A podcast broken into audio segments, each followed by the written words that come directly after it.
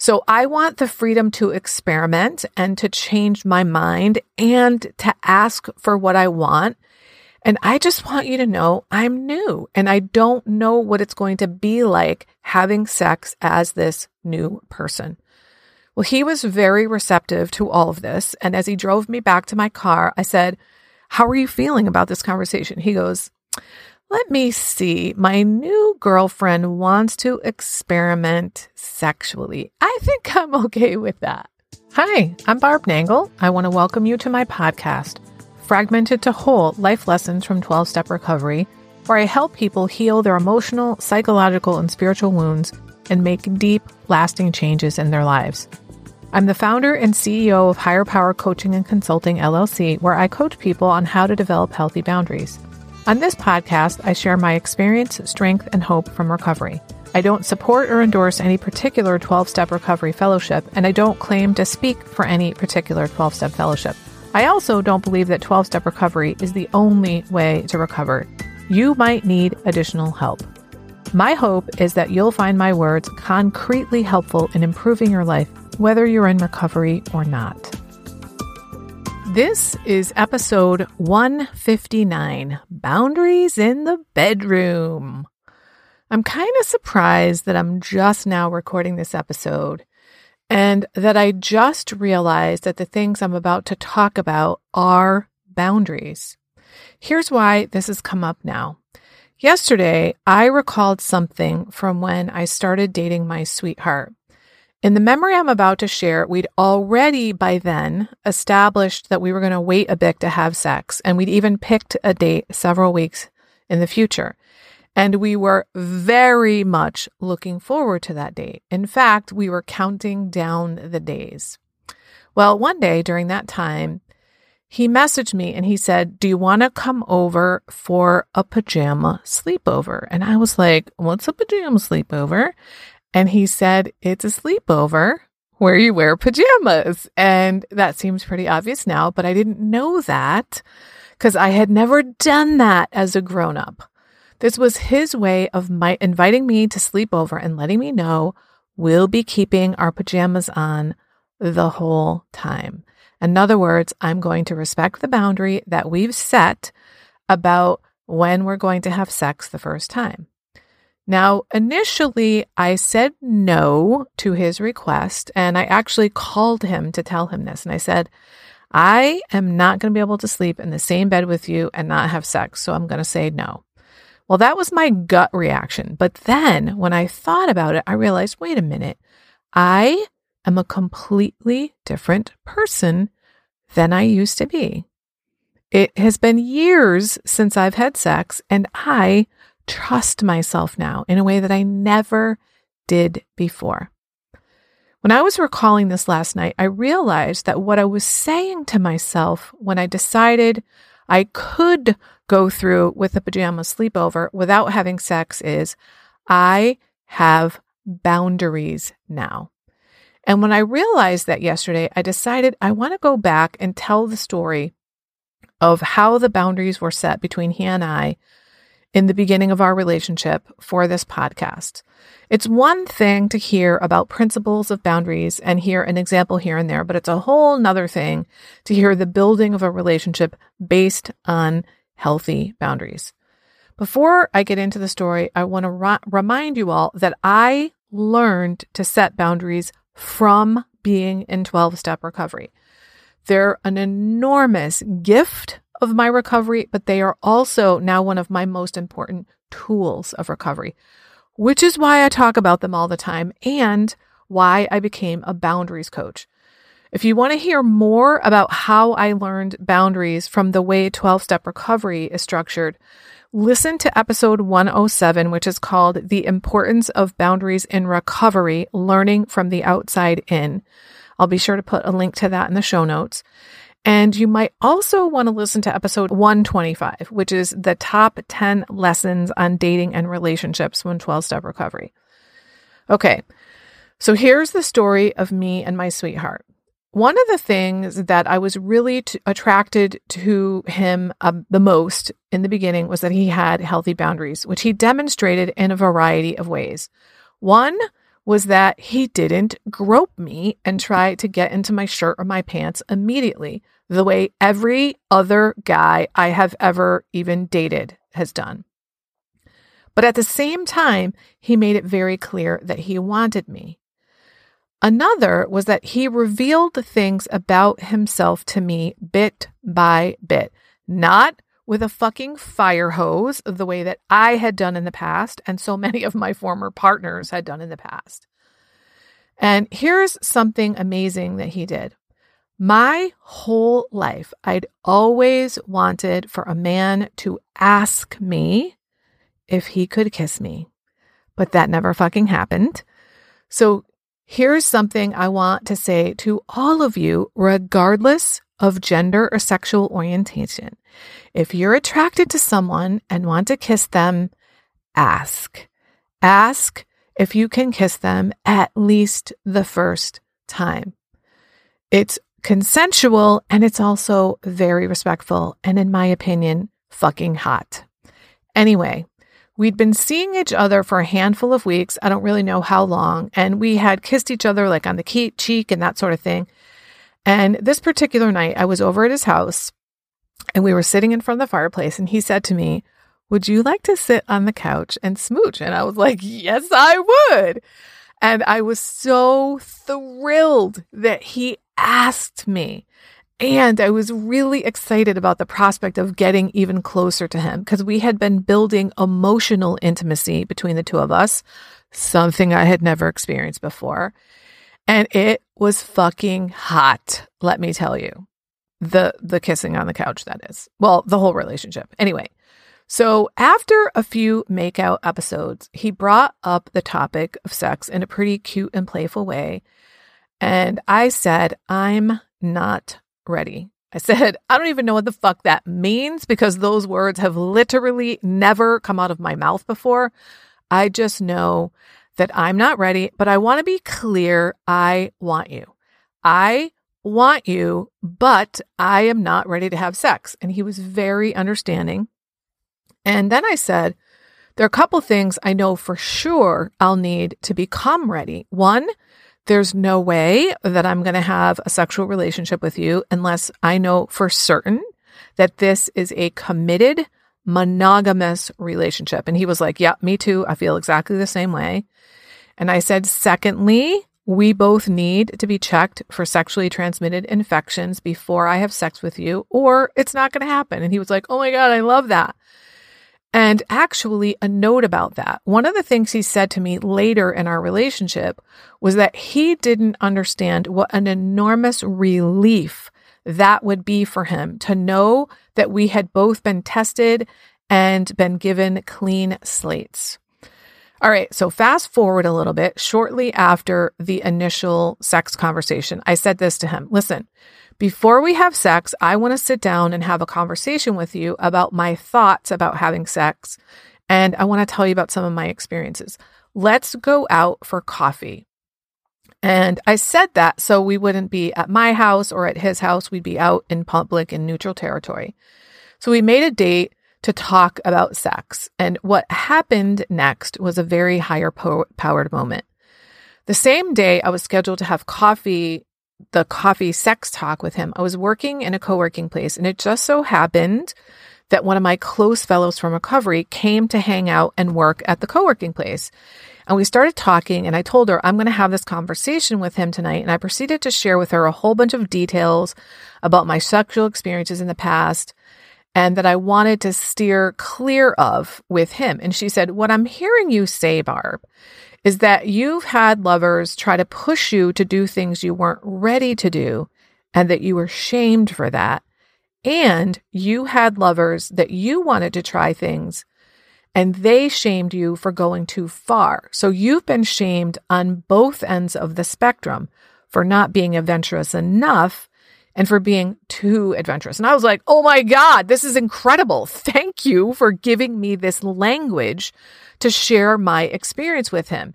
She helped me come up with a way to talk with him that got the point across, that got my feelings across, but wasn't giving him too much information. In other words, it was a boundaried conversation. She gave me the tools to have. That was an absolute higher power moment that she was able to be there that day with me and that we both had time to sit and talk. So when I talked with him, I started by reminding him that I have been completely transformed as a person because of 12 step recovery. I've been radically changed.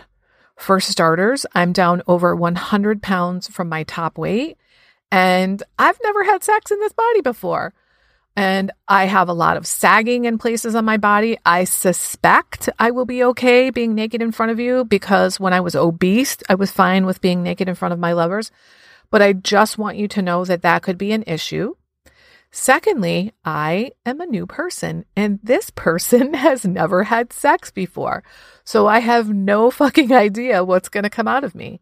I've always really enjoyed sex, but I've also never really spoken up and asked for what I wanted. I've never said things like higher, lower, faster, slower, or any of that stuff. And then I told him that I'd had experiences with people who were rather adventurous and tried to push me to do things I wasn't ready to do. And I got shamed for that. But at the same time, they introduced me to some things that I thought I might like to try, but I didn't feel safe enough with them to try. And that I'd like to feel safe to try new things and be able to change my mind, maybe even in the middle of doing it without him taking it personally. I said to him, you know, I want you to understand that I don't know what my limits are. And on the other end of the spectrum, I have been with people where I wanted to do something that I thought was rather plain vanilla. And he acted like I was being a fucking dominatrix. And I got shamed for that. So I want the freedom to experiment and to change my mind and to ask for what I want and I just want you to know I'm new and I don't know what it's going to be like having sex as this new person. Well, he was very receptive to all of this. And as he drove me back to my car, I said, How are you feeling about this conversation? He goes, Let me see. My new girlfriend wants to experiment sexually. I think I'm okay with that. All right. So that's that part of the story. Right around that same time, I was talking with another fellow in recovery who'd been married for 35 years, and I told her that we were planning to wait to have sex until I was ready. And she said to me, You know, Barb, if you're going to wait, make it special. Go away and celebrate. And I was like, Oh my God, that's such a fucking great idea. So he and I discussed it, and he liked the idea too. And we picked a date, or maybe we had already picked a date by then, I'm not sure. So I said to him, What do you think of making it super special and going away? And he was like, oh, Maybe we can get an Airbnb. So the next time I talked to him, he said, I found the perfect Airbnb. It's called the Writers Cottage and it's in the Berkshires. And it's close enough that it doesn't have to take us forever to get there, but it's far enough that it's special. Now, this was in the winter, in New England. And he's like, I'm going to rent a monster truck to make sure we can get there, regardless of the weather. And I was like, ha ha ha, that's funny. And one of the beautiful things about having picked the date was, and the location was we had this to look forward to. We'd say things like 15 more days until we have sex, nine more days until we're going to have sex.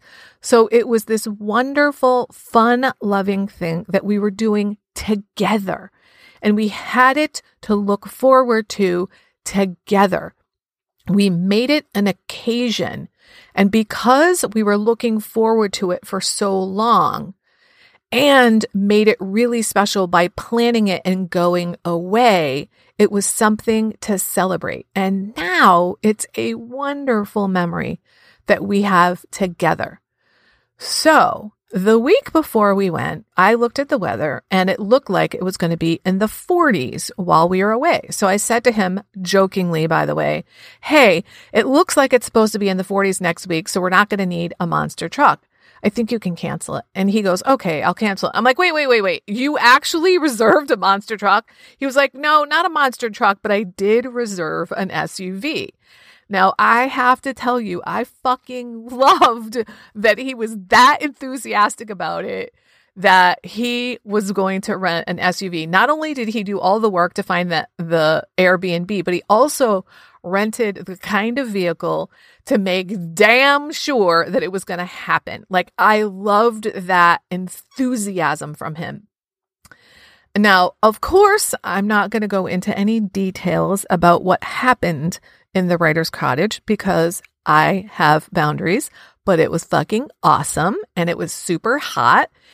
And I know that there's a misconception in our culture that for things to be romantic, they need to be spontaneous. Well, that is bullshit. Planned sex is awesome because you have it to look forward to and it's something you can look forward to together. Now, that being said, spontaneity can also be quite romantic. All right. Having said that, now I want to look at some of the things we did and talk about why they were boundaries. First of all, I said to him, I'm not ready. I knew I wasn't ready, even though I wanted him. And this was new for me to understand that I could desire someone and not have to act on it. I learned that from recovery, but not in a meeting. I actually learned it by watching the Amazon series Transparent, which is about a transgender parent. One of the characters in that series went to a Sex and Love Addicts Anonymous meeting in one of the episodes. And in that meeting, he was told arousal does not equal consent.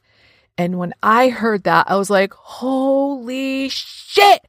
I had no idea that arousal does not equal consent. That helped me so, so much. And by the time I was having this conversation with my sweetheart, I finally understood that just because I was aroused by someone didn't mean that I was consenting to have sex with them. And I'll give you an illustration of what life was like for me before I understood that. About six months into recovery, I was sort of dating a guy. And note the sort of dating language. That's a good indicator that I didn't have healthy boundaries at that time because people with healthy boundaries know they're either dating or not dating someone. Anyway, this guy I was, quote, sort of dating sent me a dick pic. And my first reaction was, but I was also aroused by it. Now I look back now and I'm like, oh, the reason I went was because it was a violation of a boundary. It was way too soon for me. But I didn't know that because I found it arousing. So I made it be okay. But now I understand that arousal does not equal consent. So for me to be able to say to Chuck, I'm not ready was a huge boundary. I respected my own boundary of knowing that I wasn't ready. And he respected my boundary by saying, I hear you. I also set a boundary and said, We're not having sex unless we're in a committed monogamous relationship. He agreed to that boundary.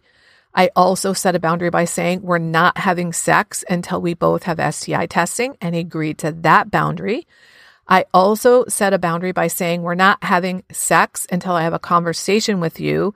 And he agreed to that boundary. I wouldn't have proceeded to having sex with him had he not respected any of these boundaries, which was hugely different from me in the past. I also said to him, I need to be able to let you know that I don't really know where my boundaries are when while we're in the act. And I'm telling you ahead of time because I really don't want you to take it personally if I ask for something and you say yes and then I change my mind because I'm learning who I am.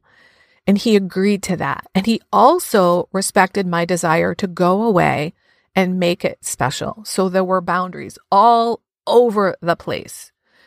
This gives an illustration of how incredibly subtle boundaries can be and how they permeate every area of your life and how they lay a very strong foundation for a healthy relationship. All right, before I go, I want to say one last thing, and that is that I am super excited for next week's episode 160, which is a guest episode with Andrea. She's the host of Adult Child Podcast, which is fucking awesome. It blows me away every single time I listen to it. She does an incredible job of articulating very clearly and emotionally what adult child trauma syndrome is. She's super raw and vulnerable. And honestly, she says fuck more than I do. So be sure to tune in next week to hear that episode. If you're ready to finally have an enjoyable, relaxing summer doing things you really want to do, instead of always following other people's agendas, I have some openings for private clients right now. If you are really tired of saying yes to things you really don't want to do and being overly accommodating to others, this is for you. It's time to start accommodating yourself. Maybe you're dissatisfied with your relationships and overwhelmed with all kinds of difficult feelings because of your interactions with others. If you'd like to get your life in order before the summer hits, go to barbchat.net and sign up for a free 30 minute call with me about my private coaching so we can get started right away. That way, you'll be done by summer. This is for people who are finally ready to make deep, lasting changes in their relationship patterns, including their relationships with themselves, their partners, family, friends, and colleagues. Go to barbchat.net. If you like this podcast, and I'm guessing you did or you wouldn't still be listening, then you're gonna love the other things I have to offer. If you'd love pre release podcast scripts and episodes before anyone else gets them, or if you'd love access to content from my private vault that I developed exclusively for my private clients, which is like having a work session with me without me actually being there, go to patreon.com slash higher power coaching. There are three tiers ranging from as low as $4 up to $24 a month. You'll also love my weekly newsletter, Friday Fragments, which has content very similar to the podcast. You can check it out at fridayfragments.news. That's fridayfragments.news. Please like and subscribe to my podcast on your favorite podcast outlet. I'd also love it if you'd leave a review, which you can do either in the show notes or on Apple Podcasts. It really helps other people find my podcast so they can get the benefits you've gotten from listening.